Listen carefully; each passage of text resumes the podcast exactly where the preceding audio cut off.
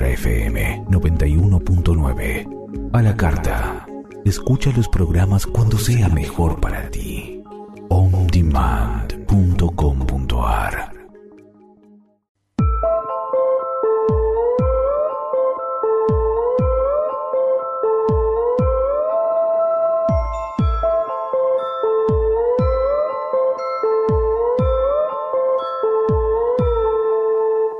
Hola, hola, buenas noches, ¿cómo están? Hoy estamos en una nueva emisión de Está Bien Ser Feliz y vamos a hablar hoy de amores tóxicos. También es un tema que tiene para muchos programas, pero hoy vamos a abordar algunos puntos, quizás los más importantes, de qué definimos a un amor tóxico. Nosotros...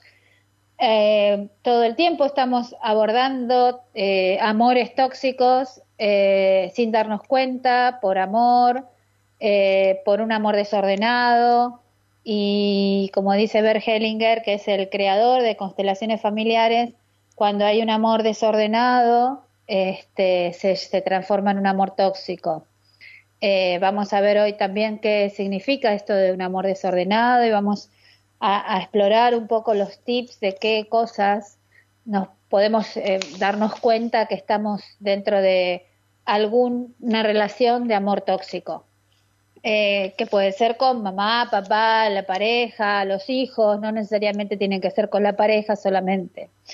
Bueno, antes de empezar a abordar el tema, les voy a comentar las actividades que hay en el centro, porque siempre me consultan, entonces voy a ampliar acá, que estamos con la diplomatura, el nuevo grupo que empieza ahora el 3 de octubre, sábado 3. Este grupo va a trabajar un anual durante 10 meses para poder certificar, recibir la certificación de consultor en biodescodificación y lógica global convergente, que son dos terapias de física cuántica. Nosotros las trabajamos unidas porque con la biodescodificación trabajamos el conflicto emocional y con la lógica global generamos un nuevo circuito neuronal para cambiar patrones y poder salir de estos patrones que venimos repitiendo todo el tiempo. Dentro de esta diplomatura se ven las dos terapias para poder salir a fin de año, cuando se termina el curso, después de rendir el examen, como consultor en certificación de bio y lógica. Muy bien, ya está abierta la inscripción, los cupos son limitados y bueno, ya quedan pocos lugares, así que los que estén interesados se comunican al mail biodescodificacionylogica@gmail.com o al celular 54911 2234 7630. El grupo, como es 100% online, va como plataforma universitaria. El certificado se entrega por un ente terciario universitario y está avalado por el Ministerio de Educación. Puede participar gente de todos los lugares, de distintos países. En los otros tres grupos que estamos tenemos gente de todos lados, del interior, de otros países también, porque el curso es 100% online, ¿sí? Una vez al mes, un sábado al mes, se dicta la clase. Después se envía toda la información también por email, por plataforma online. Y una vez al mes también hay una reunión de Zoom, por Zoom, de 2 horas los martes, donde hacemos consultas de preguntas, respuestas y también vemos los trabajos prácticos que se van dando y vemos las resoluciones de los trabajos prácticos y todo el trabajo que van haciendo. Y todo el tiempo hay un WhatsApp del grupo que está a las 24 horas a disponibilidad para consultas y de preguntas de las clases que se van dando o los prácticos que se van haciendo. Se rinde examen al final de año y una vez que aprobaron el examen se les entrega el certificado de consultor en biodescodificación. Después tenemos los talleres. Los talleres duran un día, son 3 horas de taller. Está el taller de sobrepeso y el taller de amor sano en la relación de pareja. Eso se dictan los viernes y pueden consultar también en el email o en el teléfono qué día se da cada taller. Todo el tiempo se están dando esos talleres, se repiten. Después hay grupos de acompañamiento terapéutico para bajar de peso, que son grupitos que se arman de varias personas, donde se trabaja todo lo que se vio en el taller, se trabaja más en profundidad, y se dan 2 reuniones al mes de 2 horas cada reunión por Zoom. También es todo es plataforma online, ¿sí? Los talleres, todo se está haciendo 100% online. Después tenemos las sesiones individuales y tenemos también, para que ustedes puedan ir ver y explorar más de qué se trata la bio, la lógica y todo lo que hacemos nosotros en el centro, el canal de YouTube, que nuestro canal de YouTube, Fabiana Silvina Rodríguez, hay un montón de videos para ver. Tienen el Facebook y en Instagram Fabiana Silvina Rodríguez, y está el grupo de Facebook de biodescodificación y lógica global Fabiana Silvina Rodríguez, que ahí en el grupo también bajamos información de manera permanente. Muy bien, vuelvo a repetir, el email es biodescodificacionylogica@gmail.com y el celular es 54 911 22 34 76 30. Se responden todas las preguntas que ustedes envíen por WhatsApp, así que no hay ningún problema, estamos a su disposición para esto. Muy bien, dicho esto, vamos a empezar con lo que nos atañe el día de hoy, que es nuestra charla de amores tóxicos. ¿Cuántas veces hacemos cosas por amor, no? Por amor a que el otro no le duela, a que el otro no sufra, pero cuando hacemos esto muchas veces estamos invadiendo los procesos de los otros y no permitiendo que el otro haga el proceso que vino a hacer, el que eligió para venir, y nosotros nos corremos de nuestro lugar y dejamos de hacer el proceso que también elegimos y vinimos a vivir acá. Vamos a ir viendo ahora todas los tips de cosas que pueden ser, pueden estar resultando en amores tóxicos, ¿sí? Por ejemplo, dentro del árbol genealógico, cuando yo altero la jerarquía, cuando paso a ser, me pongo en el lugar de ser padre de mis padres o ser marido o pareja de mi mamá o de mi papá. No importa el sexo, yo puedo ser la pareja de mi mamá y puedo ser la pareja de mi papá también, ¿sí? Porque es simbólico y es que cubro ese espacio. Si se genera esa ausencia en el árbol, que puede ser que papá se va o se muere o se separan, yo entonces puedo, por amor tóxico, ir y cubrir ese lugar, me pongo en ese lugar. Por lo tanto, dejo de estar en mi lugar del árbol que me corresponde y, por ende, dejo de vivir la vida que me corresponde vivir, ¿no? Empiezo a vivir acá la vida de pareja de mi mamá, por ejemplo, ¿no? Entonces, si mi mamá se quedó viuda y yo subo y ocupo este espacio, yo dejo de estar acá como hija y dejo de ser vista por el resto de la gente. Por ejemplo, una pareja o alguna relación, yo quizás también mi marido, si yo ya estoy casada y tengo familia, dejo como de existir acá, en este lugar, y empiezo a existir acá, lo que hace que no permita que mi mamá haga el duelo. ¿Por qué? Porque ella siente la energía de que la persona sigue estando. Entonces, al no estar el abstracto, al no estar la ausencia, la persona no hace el duelo. Entonces, ella no hace el duelo y yo dejo de ocupar el lugar que ocupo. Por eso es un amor tóxico, ¿sí? Porque lo hacemos por amor, lo hacemos para que mamá no sufra, para que no lo sienta tanto, pero en realidad lo que estamos haciendo es impidiéndole realizar ese proceso que tiene que realizar y que vino a hacerlo. O sea, ya pactó antes de venir acá, a este plano, que iba a pasar por este proceso para su evolución. Entonces yo estoy impidiendo ese proceso cuando me pongo en ese lugar, ¿sí? Puede ser también el lugar de un abuelo, de la esposa de un hermano. O sea, di el ejemplo de papá y mamá porque es como el más común, pero también puede suceder que se muera mi abuelo y yo voy y ocupo el lugar de mi abuelo para que mi abuela no sufra, o se le muere la esposa a mi hermano y yo hago de esposa de mi hermano a partir de ahí todo el tiempo, ¿sí? Muy bien.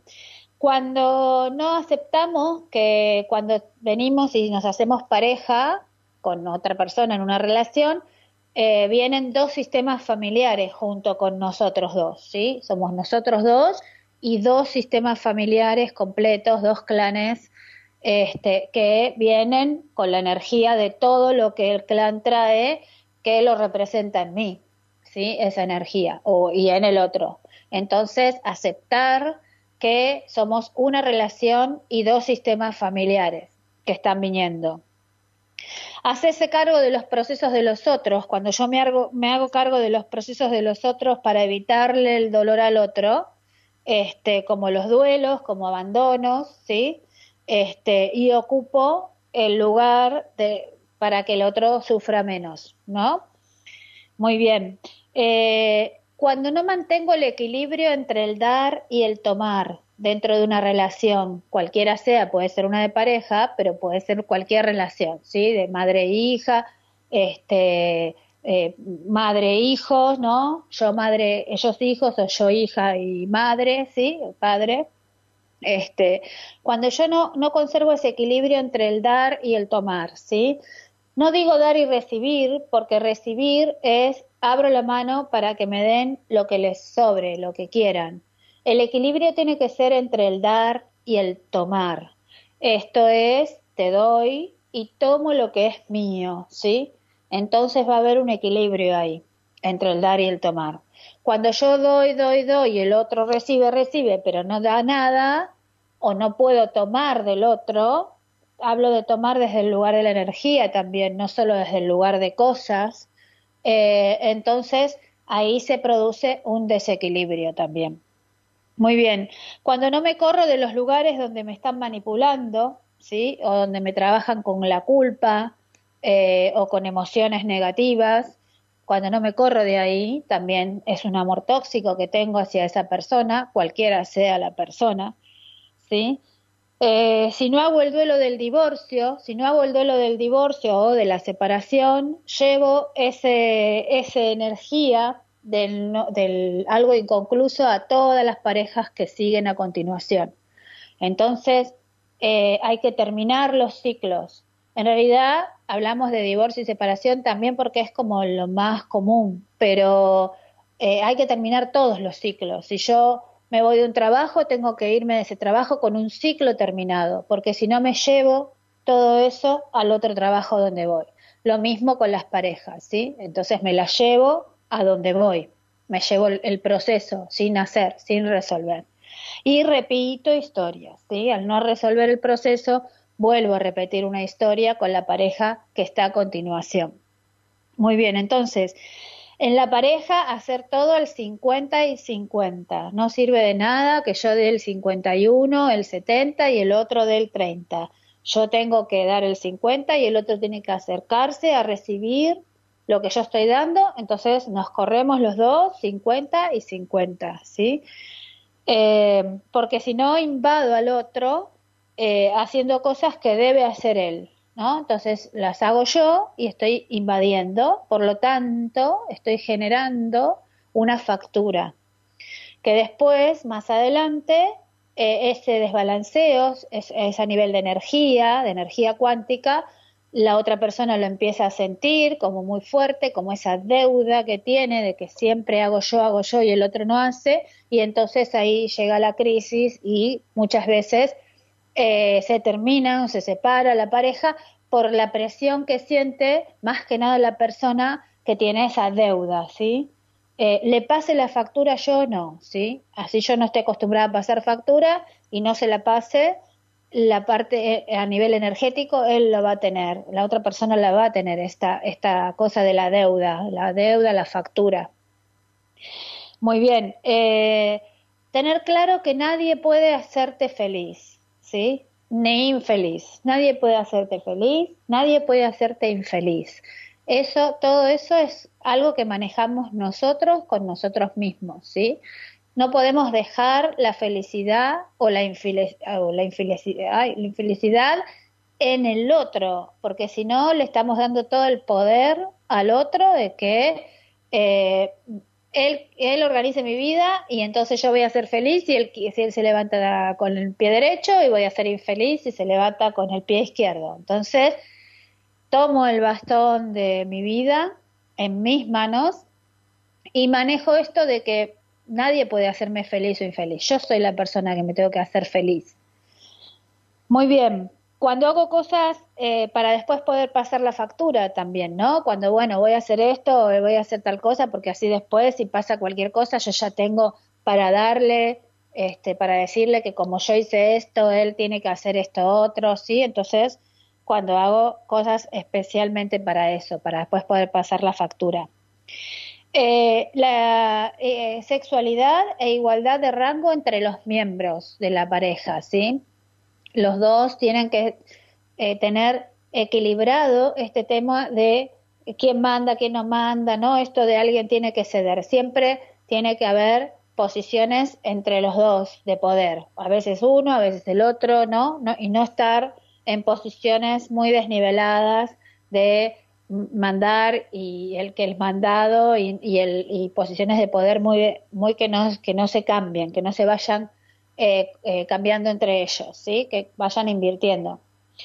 Muy bien, el conflicto del eterno adolescente, ir en contra de la familia y tener un modelo reactivo, entonces voy a tener el modelo de lo contrario a lo que viví en casa, un modelo de buscar lo que me faltó de mamá y de papá. A mi pareja la voy a mirar como la persona que tiene que llenar todo lo que me faltó en mí, ¿sí? Entonces voy a reclamarle a mi pareja todo lo que no me dio mi papá o todo lo que no me dio mi mamá. Entonces le voy a decir, vos sos malo porque no haces esto, vos nunca me ayudás con tal cosa, vos no me venís a buscar, y le voy a reclamar como un niño chiquito todas las cosas que me encantaría que hubiera hecho mi familia, mi papá o mi mamá, ¿sí?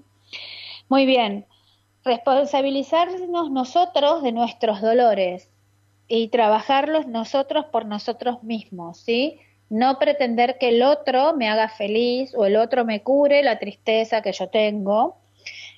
Nadie puede hacernos feliz, ¿sí? Muy bien.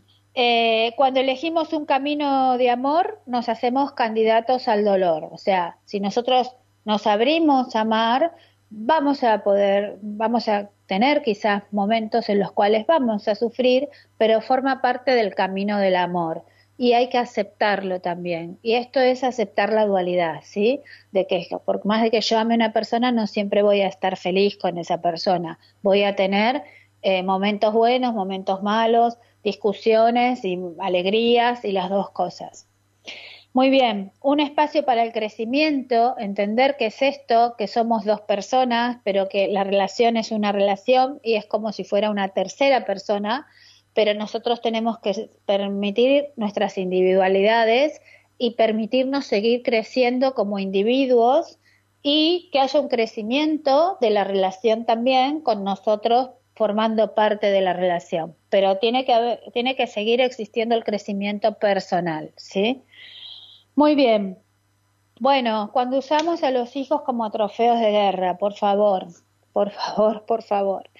dejen a los niños afuera de sus procesos personales, ¿sí? La pareja es la pareja y los hijos no pueden ser trofeos de guerra. El hijo... los padres y las madres que critican al otro delante de sus hijos o que le critican en sus hijos a la otra pareja, el hijo no puede elegir porque el hijo es 50% de cada uno. Entonces, cuando nosotros estamos criticando a la otra parte, ya sea al padre o a la madre, estamos criticando a un 50% de él. Entonces, esto de obligarlo a que tome bandos, y a que si estás conmigo, no estás con tu papá, o estás con tu papá, no estás conmigo, es tremendo para los hijos eso, tremendo. Entonces, por favor, seamos adultos, si tenemos ese lugar inmaduro, evolucionémoslo con circuitos neuronales, con derivación, porque los hijos sufren muchísimo cuando son usados como trofeos de guerra, ¿sí? Así que, por favor, trabajen esto con conciencia, con una conciencia de amor, ¿sí? De amor hacia sus hijos. Bueno, cuando no tomamos a los padres, esto de tomar a los padres ya lo dije en varias emisiones, ¿no? Esto es tan importante, el tomar la energía de los padres. Y vuelvo a repetir, no hablo de tomar a mis padres como con el diseño que son, ¿sí? Yo no puedo no estar a favor de lo que mi padre hace o de lo que mi madre hace, pero siempre tengo que tomar la energía de ellos. Tomar la energía significa agradecerles la vida que nos dieron y entender que hicieron lo que pudieron con las herramientas que tuvieron, ¿sí? A partir de ahí yo puedo evolucionar, girarme y seguir la vida para yo madurar. Si yo no acepto eso, me quedo todo el tiempo reclamando a mis padres esto que no me dieron y entonces no me permito girar y evolucionar y madurar, ¿sí? Me quedo en esa área infantil, sin madurar. Muy bien. La pareja de tres, esto es terrible, sexualidad, infidelidades o adicciones, ¿sí? Cuando ese tercero puede ser un amante, puede ser el alcohol, pueden ser drogas o sustancias, ¿sí? Una pareja anterior que no se termina de cortar esa relación que se tiene, o una pareja idealizada y entonces estoy todo el tiempo comparando a esta pareja con esta que tengo idealizada, ¿sí?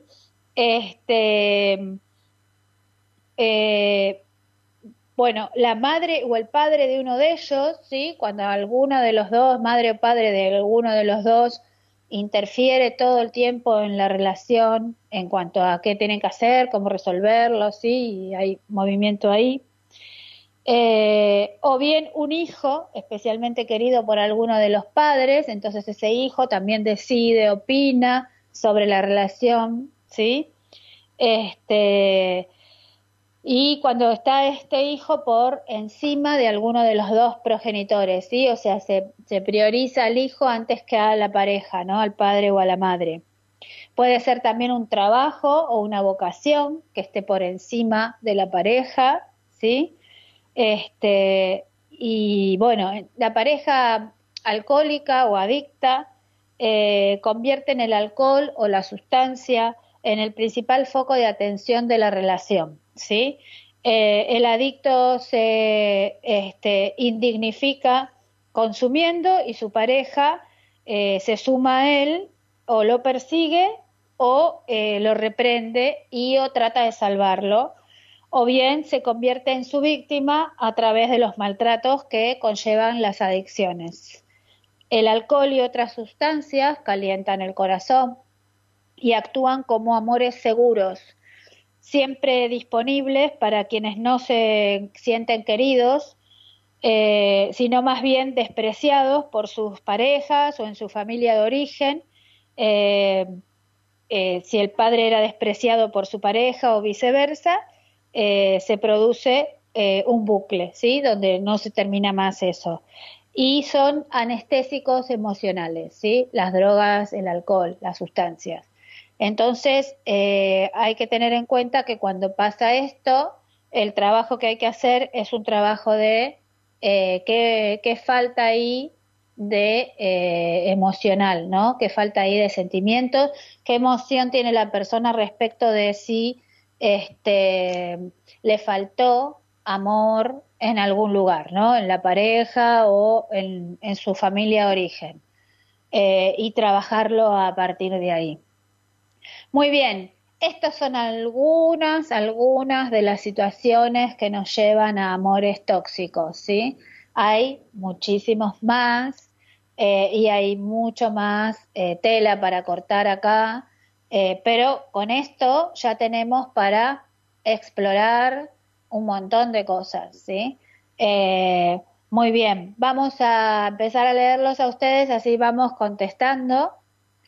Sil de Mar del Plata, ¿cuándo una relación se transforma en tóxica?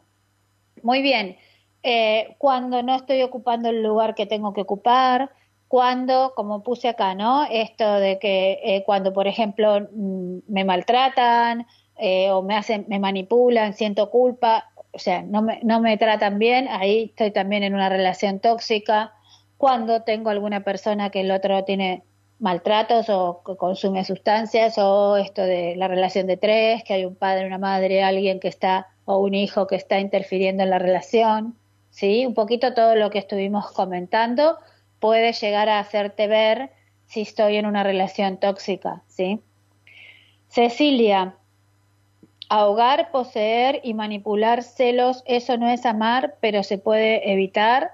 Sí, claro, se puede evitar, sí. Hay que trabajar ahí, qué pasa con la dualidad, seguramente debe estar extremado en la dualidad, y se trabaja con circuitos lógicos para que llegue al equilibrio de la persona, ¿sí? Generalmente, si la otra persona es la que hace los celos, yo tengo que estar también, acuérdense que el afuera me informa a mí de mí, por lo tanto, si esa persona me está mostrando que está en ese extremo, yo puedo estar extremada, por lo mismo o por lo opuesto. Entonces, en realidad siempre me está hablando de dónde me tengo que ubicar yo y qué es lo que me está pasando a mí. El otro me lo está reflejando.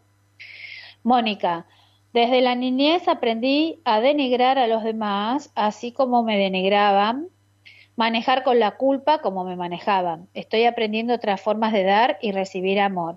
Sí, claro, nada está escrito en piedra, Mónica, así que todos podemos evolucionar. Tu trabajo va a ser correrte de ese extremo de la dualidad al equilibrio, ¿sí? Muy bien, mi madre enviudó y pasé a mantenerla. Bueno, eso se llama mosquetero de la reina, ¿sí? Este es un tipo de hijo de biodescodificación y es bastante común, ¿sí? Puede ser mujer o hombre, no importa, pero la tipificación de hijo se llama mosquetero de la reina porque es el que lo viene a salvar. Y en general pasa cuando enviudan o se separan, que el hijo, la hija, uno de la familia, un hijo, hijo de la familia, pasa a ocupar el lugar de padre, marido, o la mantiene o la asiste. Me casé y mi mujer tampoco trabajaba, me sentía presionado, al final me pregunto, ¿eran relaciones tóxicas, Fernando? Sí, bueno, la de tu mamá seguro, y quizás lo de tu mujer es que hiciste la réplica a esto que decíamos hace un ratito, de que voy y repito la historia con la pareja, ¿sí? La historia que no pude sanar, la repito con la pareja. ¿Cómo dejo de atraer personas tóxicas, Romy? Trabajando vos, primero, acuérdense, primero lo tengo que ver, después lo tengo que aceptar, ¿sí? Que yo estoy en este lugar de la dualidad, en este extremo o lo que fuere. Y a partir de ahí, pedir circuitos lógicos para correrme y estar en el equilibrio. Recuerden esto, el afuera me informa a mí de mí. Entonces, cuando yo puedo correrme del lugar de donde estoy, o sea, cuando yo evolucioné lo que tengo que evolucionar, el otro cambia o se va de mi existencia. Entonces, lo que me tengo que preguntar yo es ¿para qué tengo a esa persona en mi existencia? ¿Qué tengo que evolucionar yo que él está en mi experiencia de vida? ¿Sí? Muy bien. Cuando consigo trabajo siempre encuentro lugares que no me pagan y me tratan mal. ¿El trabajo también es tóxico? Sí, Paula, acá hay un tema de que tenés que trabajar, en realidad no es el trabajo, es la carencia, ¿sí? Estás en un extremo de la carencia y del desvalor, entonces hay que trabajar la valoración y hay que trabajar la carencia. Esto lo vimos en el programa pasado, lo vimos esto de la carencia, permitiéndome ser abundante. Ahí lo vimos. En el podcast está el programa anterior, así que escúchatelo porque te va a servir mucho. Hablamos mucho de este tema. Hola, soy Poli y toda la vida me conecté con personas inadecuadas emocionalmente. Ellos se intoxican con drogas, alcohol y yo con ellos. ¿Cómo hago para no tener más vínculos así? Trabajate vos. O sea, recuerden siempre que el afuera me informa a mí de mí. Entonces, empezá a trabajar vos qué estás cubriendo emocionalmente con las drogas o con el alcohol. Acordate que la droga y el alcohol son anestésicos emocionales y calientan el corazón. Entonces, Fíjate que tenés que trabajar ahí respecto de cómo fue tu familia, tu vida y evolucionar eso, ¿sí?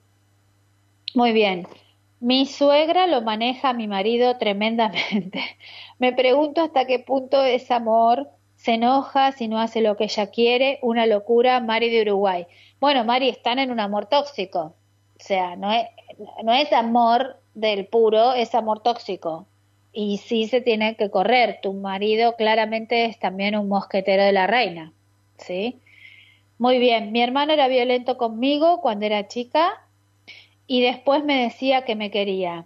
¿Eso es amor tóxico? Linda de Neuquén, gracias por la respuesta. Sí, Linda, eso es amor tóxico. Lo mismo que estos hermanos, o también lo hacen a veces, muchas veces las parejas, que te dañan y luego te piden perdón. Entonces, ay, perdón, pero el daño ya está hecho, o sea, el dolor ya lo pasaste. Entonces, eso también es un amor tóxico y también hay que trabajarlo. Mi papá nos vivía manejando con el dinero, al final me decía a mí misma, si me quiere, ¿por qué me vive echando en cara lo que me da? ¿Un padre puede ser tóxico? Lidia de Luján, sí, claro. Todos podemos ser tóxicos, la verdad que no importa el rol que ocupemos, el rol que ocupamos es como un detalle, ¿no? O sea, yo puedo ser jefa, puedo ser madre y puedo ser esposa y ser tóxica, y puedo ser tóxica en un área más que en la otra, puedo ser tóxica en mi casa y en el trabajo no, ser un poco más tranquila, pero sí, claro. Muy bien. A ver, ¿cómo estamos? Mi hermano era violento conmigo cuando era chica y después me decía que me quería. Soy Adriana y te cuento que mi hermana se fue a vivir a España y nos dejó a su hija de 6 años. Me pregunto hasta qué punto una madre no puede saber amar a un hijo. Bueno, quizás ella emocionalmente le falta madurar algo, ¿sí? Por eso no pudo hacerse cargo de su hija. Tenemos que verlo desde un lugar de inmadurez emocional, ¿sí? Hay algo que tiene que trabajar tu hermana, que bueno, la niña lo va a atravesar y uno siempre lamenta eso, ¿no? Que los chicos lo tengan que experimentar, pero claramente tu hermana hay un área que tiene inmadura sin evolucionar, ¿sí? Hay una inmadurez ahí. Mi papá nos vivía manejando con el dinero, ya le dije. Mi hermana tenía una soberbia tremenda. Todos éramos tontos menos ella y su familia. Decía, nunca me enfermo porque estoy en eje, hasta que se enfermó de cáncer y falleció. Mi pregunta es, ¿una persona así puede dar amor sano? Carlos de Paraguay, muy buena la radio. Hay gente que oculta lo que le pasa, ¿no? Cada familia es un mundo. Y de pronto si le dio cáncer, algún conflicto estuvo atravesando, porque el cáncer es la etapa de recuperación del conflicto. Cuando nos recuperamos del conflicto, que dependiendo del conflicto va a ser el tipo de cáncer que tenga, cuando yo reparo el conflicto, la reparación del conflicto es ya la evolución, la aparición del cáncer, del tumor, ¿sí? Así que bueno, no sé qué habrá pasado con esto, pero bueno, claramente ella estaba extremada en un extremo de la dualidad, que es la soberbia, como vos decís. Tendrás que trabajar vos, a ver qué pasaba, qué te estaba mostrando ella a vos, si vos no estabas en el otro extremo. Acordate que cuando yo soy Hitler puedo tener a Madre Teresa en el otro lado. Entonces, pregúntate vos qué te estaba mostrando tu hermana que no pudiste ver. Entonces evolucionamos eso ahí y pedí circuitos para que tengo que ver, que no estoy pudiendo ver, que mi hermana era soberbia y yo que tengo que evolucionar ahí, ¿sí? Porque acuérdense que la información me informa a mí de mí. Si yo lo dejo en el afuera, no lo evoluciono. Si yo dejo, mira lo otro hace, el otro dice, mira qué mal esta persona, el otro me muestra para que yo evolucione, ¿sí? Pero me muestra, es un actor perfecto en mi escenario. ¿Sí? Muy bien. Gracias por el tema, me viene como anillo al dedo. Te cuento lo que me pasó. Mi papá y el hermano se vivían peleando. Así crecimos y nosotros hicimos lo mismo con mi hermana. Sí, claro, porque reparamos o repetimos la historia, ¿sí? ¿Cómo podríamos cambiar la manera de vincularnos? Yo lo vengo intentando, pero mi hermana ni siquiera registra que la pelea es algo que debiéramos desterrar de nuestra vida. Vilma de Ecuador. Bueno, Vilma, trabaja corriéndote vos. O sea, cuando yo me corro, acuérdense, cuando yo me pongo en coherencia, lo que digo, lo que hago y lo que pienso tiene que ser igual. Y me corro, me empiezo a correr de esa modalidad en la cual están acostumbrados en la familia. Despacito todo el resto se acomoda en otra coherencia diferente, pero la que tiene que estar en coherencia y mantenerla, porque lo más difícil no es entrar en coherencia, sino sostenerla, porque cuando vos entres en coherencia vas a pasar a ser la oveja negra de la familia, porque toda la familia está acostumbrada a discutir y para la familia eso es algo normal, y cuando vos no te enganches en eso y dejes de involucrarte en eso y hables o dialogues con las personas desde otro lugar, entonces al principio te van a ver como qué le pasa a esta y después van a empezar ellos a entrar en coherencia, pero el circuito lo tenés que trabajar primero vos, para vos. Muy bien, Dolores de México, no tolero a la gente, me molesta socializar. ¿Crees que soy tóxica? No, tóxica no, no necesariamente, pero fíjate que está así en el extremo, en un extremo de la dualidad. Entonces, fíjate que tenés que evolucionar para llegar a un equilibrio, ¿sí? Pero no significa que seas tóxica. Hola, me llamo Úrsula. ¿Cómo me cuido de las personas tóxicas para que no me intoxique la vida? Bueno, Úrsula, si la persona está en tu experiencia, hay algo para evolucionar en vos. Entonces, dejemos de dejar en el afuera todo y preguntémonos para qué está esa persona en mi experiencia, qué tengo que evolucionar yo que no estoy pudiendo ver. Cuando yo evolucione lo que tenga que evolucionar, esa persona o cambia o se va de mi existencia, ¿sí? Entonces, o yo estoy siendo tóxica también en algunas cosas y no lo puedo ver, o yo estoy en el otro extremo, donde permito que todos los tóxicos me hagan todo y no hago nada al respecto, ¿sí? Que también es una clase de toxicidad. Muy bien. ¿Y correrme significa no hablar más con mi hermana, Vilma? No, correrte significa entrar en tu coherencia. Entonces, entrar en tu coherencia es si vos no querés discutir y ella viene a discutir, en ese momento decís, bueno, ¿sabes qué? Lo hablamos otro día, chao, que te vaya bien, ¿no? Y trabajamos circuitos nuevos, diferentes. A ver, ustedes siempre están acostumbrados a atacarse desde acá. Entonces vos lo que vas a hacer es cambiar el ángulo en el cual vas a entrarle a tu hermana. Entonces, no discutís en ese momento, te vas y después la llamás o le decís o la ves otro día y le decís, mira, ¿sabes qué? Esto es por esto, esto y esto, ¿sí? Sin discutir, sin pelear, o sea, vos cambiá esa manera. Para cambiar esa manera, porque ya la traes como diseño, tenés que pedir circuitos neuronales. Necesito un circuito para hablar diferente con mi hermana. Lo asumo, no lo valido y lo suelto. Y trabajar circuitos nuevos para vos, ¿sí? No para ella. No vamos por la vida cambiando a los demás. Vamos por la vida viendo qué nos dicen los demás en nuestra experiencia.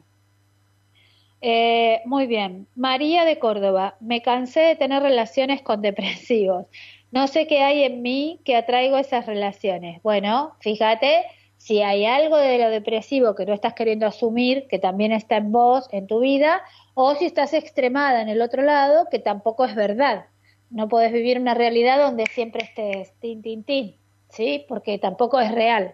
Entonces, fíjate qué parte hay ahí de no estar aceptando la dualidad y no estar en equilibrio vos. Por eso viene esta clase de gente. Muy bien. ¿Puede ser que en una pareja uno de los dos sea tóxico para nuestro hijo? ¿Qué se hace en una situación así? Bueno, tendrías que definirme qué es tóxico para tu hijo. O sea, ¿a qué definís que es tóxico?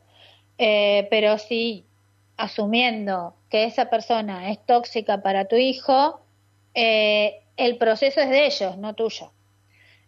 Así que tendría que ver tu hijo cómo asume ese proceso, ¿sí? Porque nosotros no podemos invadir los procesos de los otros y también tu hijo eligió los padres a los que vino. Entonces hay algo para él, para evolucionar él. Tu hijo tiene que evolucionar algo ahí que tiene a un papá tóxico, ¿sí? Muy bien, acuérdense que por amor tóxico vos vas a invadir el proceso de tu hijo, ¿sí? Entonces, ojo, porque ahí también vos estarías siendo tóxica, ¿sí? Si invadís el proceso. Muy bien, a ver. ¿La rigidez también es ser tóxico? No, la rigidez es estar en un extremo de la dualidad, ¿sí? Me corro de ahí, pido circuitos para no ser tan rígido. Buenas noches. Hoy descubrí este espacio. Las relaciones pueden pasar por periodos de toxicidad. ¿Cómo advertirlo y cambiar el rumbo antes que sea demasiado tarde? Azul de Quito. Las relaciones pueden pasar por periodos de toxicidad, sí, pueden pasar, claro. Pero siempre va a ser una información para mí, ¿eh? O sea, que tengo que evolucionar yo, que estoy atravesando esta situación. Recuerden eso. Y bueno, dependiendo qué tipo de toxicidad sea, así como dijimos, ¿no? Si es que estoy, si es que no le estoy permitiendo hacer un proceso, si es que está tomando al hijo como trofeo, o sea, cuál es, qué tipo de toxicidad es lo que deberías trabajar. Muy bien. Bueno.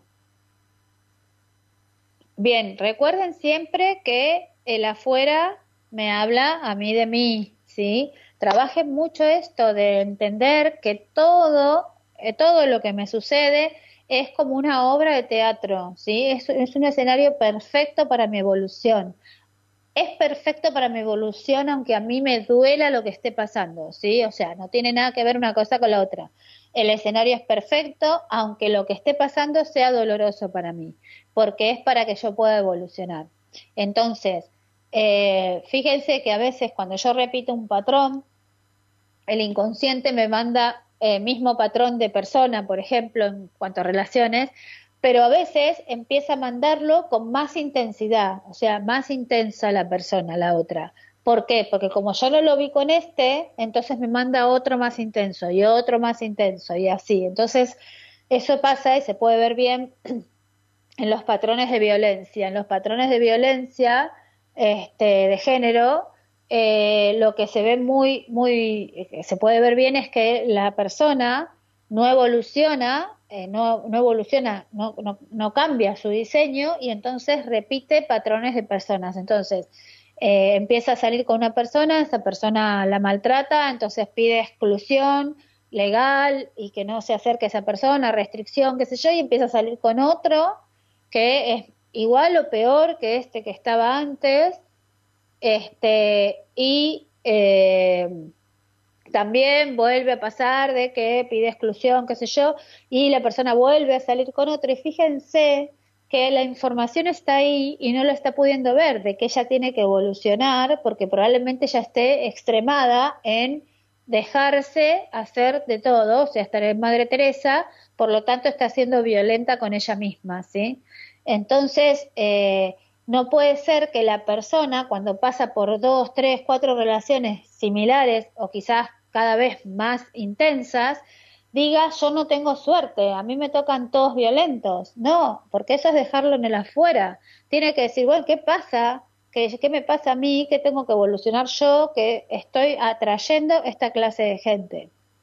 Esas son las personas que después terminan muertas o incendiadas, prendidas a fuego.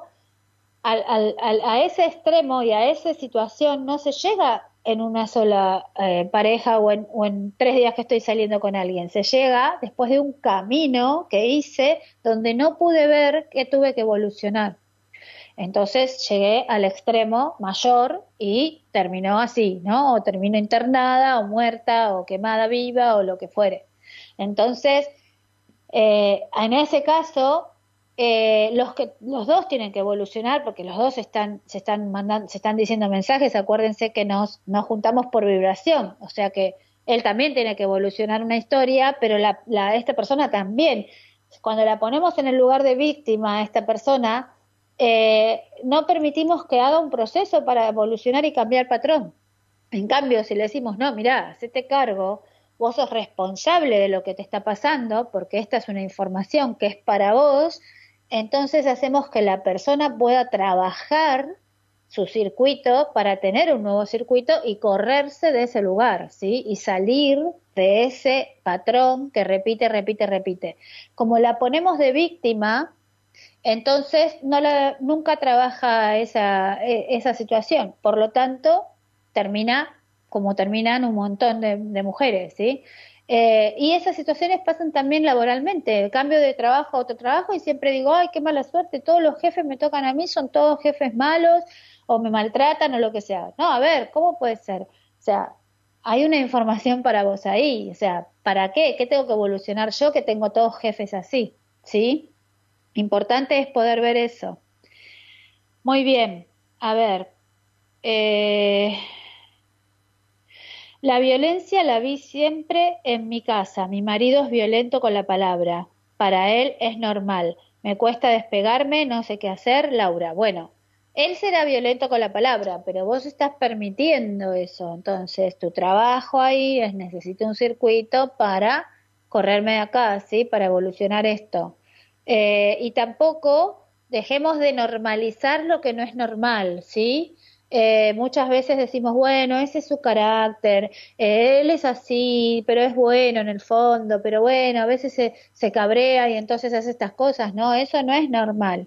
¿Sí? Nosotros lo normalizamos todo a veces, pero la normalización es justamente un tipo de justificación de diseño, ¿sí? Dentro de mi diseño me justifico que estoy ahí, pero que él es bueno, pero qué sé yo, no, está todo bien, por ahí si tiene un mal día se pone así. Entonces yo estoy extremada y entonces desde ese extremo lo veo esto que no veo el extremo del otro. Con las situaciones de violencia pasa lo mismo, porque él viene, le llora y ella lo perdona y lo deja volver, ¿sí? Y hay este vínculo tóxico que estamos todo el tiempo retroalimentando ambos, ¿sí? No él solo, los dos retroalimentamos ese vínculo. Y eso hay que tenerlo en cuenta, que lo retroalimentamos los dos al vínculo. Muy bien.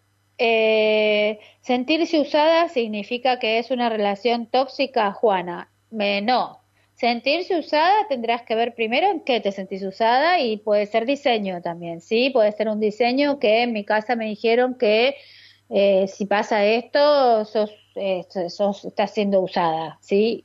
Entonces hay que ver, eso es mucho de diseño muchas veces. La estoy escuchando con atención y me doy cuenta que todos, de algún modo u otro, estamos en relaciones tóxicas. ¿Cómo transformar una relación? Si la conciencia de cambio está en una de las partes, se puede revertir si solo uno modifica la conducta, Soledad. Bueno, primero, diseño acá, Soledad.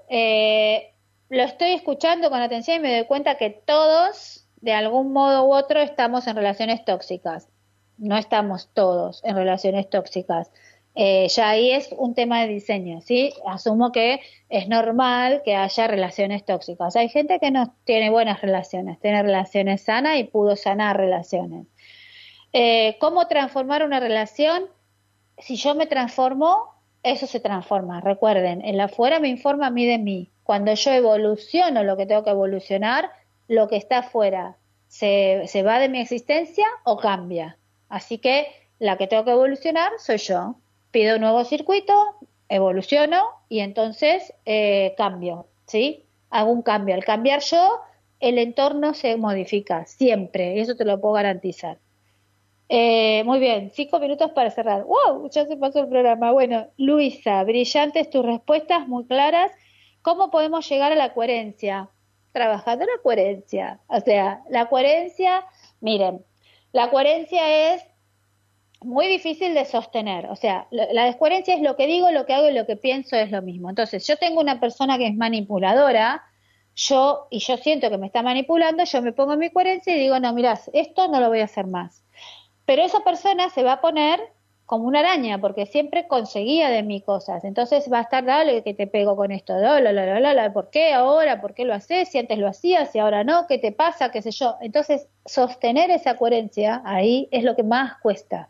Pero si sostenés la coherencia y decís, no lo voy a hacer porque ya no me cierra más, bueno, antes me cerraba, ahora no me cierra más, vos evolucionás ahí, ¿sí? Y haces un nuevo circuito. A veces tenemos que hacer lo que se llama cuarentena, que es alejarnos un poco de esas personas hasta que el nuevo circuito neuronal se genera, que tarda entre 21 y 40 días después de que derivé, que tengo que ver, que no estoy pudiendo ver, ¿sí? Cuando hice la derivación, entre 21 y 40 días yo tengo un nuevo circuito neuronal. Entonces, puedo alejarme un poquito de esas personas, hablarles menos, cortito, ¿sí? Lo mínimo indispensable para yo poder generar el nuevo circuito para sostener la manipulación, para no correrme, porque si no... Si yo me quedo acá, pero en un momento es tan insistente la otra persona que digo, está bien, más sí, lo hago y listo. Perdí todo el trabajo que hice hasta ese momento. Vuelvo a cero y empiezo menos 10, como la OCA, ¿no? Retrocede, avanza 10, retrocede 5 y así. Entonces hay que sostenerla. Lo más difícil es sostener la coherencia, pero se puede perfectamente. Muy bien. Cuarentena, mala palabra. Sí, bueno, depende cómo la miremos, porque también ahora estuvimos en cuarentena porque tuvimos que irnos para adentro para ver qué cosas teníamos que mejorar o evolucionar. El que no lo usó, en ese sentido, desperdició este espacio de cuarentena, ¿sí? Fue un momento que es un tesoro para la evolución interna, porque nos estamos yendo para adentro. Y como fue planetario, significa que el planeta en sí, la mayoría, la masa más grande del planeta, estaba necesitando parar un poco, irse para adentro y ver qué está pasando para barajar y volver a dar, ¿sí? Así que yo no lo siento como una mala palabra la cuarentena, pero sí, bueno, justamente está siendo mal usada. Muy bien. Bueno, a ver si tenemos alguna...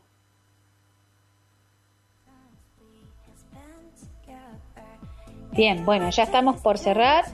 Les recuerdo esto de la derivación. Trabajen mucho esto en el que tengo que ver que no estoy pudiendo ver. Cada vez que tengo una emoción negativa con alguna cosa, si algo que me hace alguien o que yo hago también a alguien, me da tristeza, angustia, rabia, enojo, me cambia el humor, me hace ruido lo que pasó. Bueno, es el lugar para derivar. Ese ruido, esa emoción negativa es la que me está informando que tengo que evolucionar algo ahí, hacer un nuevo circuito. Entonces, lo derivo, que tengo que ver que no estoy pudiendo ver, que esto que pasó me enoja o me da tristeza. Lo asumo, no lo valido y lo suelto y lo dejo, porque ya no lo tengo que trabajar con el diseño, con este plano, con la mente, lo trabaja el inconsciente, ¿sí? Muy bien, bueno, trabajen mucho la derivación y háganse cargo de las cosas, ¿sí? El hacerse cargo de que esto que me está pasando a mí, para mi experiencia, hace que lo pueda evolucionar. Si yo lo dejo en el afuera, el otro me hace, el otro dice, el otro es violento, lo dejo en el afuera, cuando yo apunto con un dedo a otro, 3 dedos me apuntan a mí, ¿sí? Entonces, la información siempre es para mí. ¿Sí? Así que ténganlo en cuenta eso. Muy bien. Bueno, vamos cerrando. Se pasó el programa rapidísimo. Les agradezco a todos el estar acá. Nos vemos el viernes que viene en otra emisión de Estar Bien, Ser Feliz. Espero que trabajen mucho esto de estar en coherencia, que es lo más importante y es lo que nos informa. La coherencia es lo que nos informa por dónde estamos pasando. Y bueno, les deseo a todos felicidad y que pasen una hermosa semana. Chau, chau.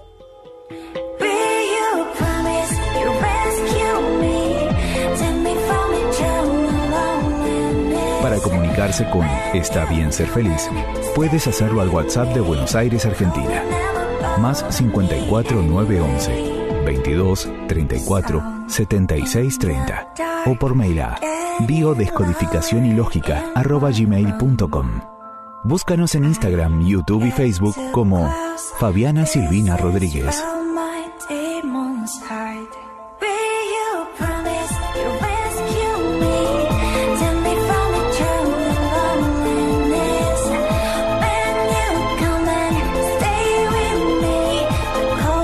Este programa es tu favorito. ¿Es tu favorito? Entonces descarga la aplicación Ondemand.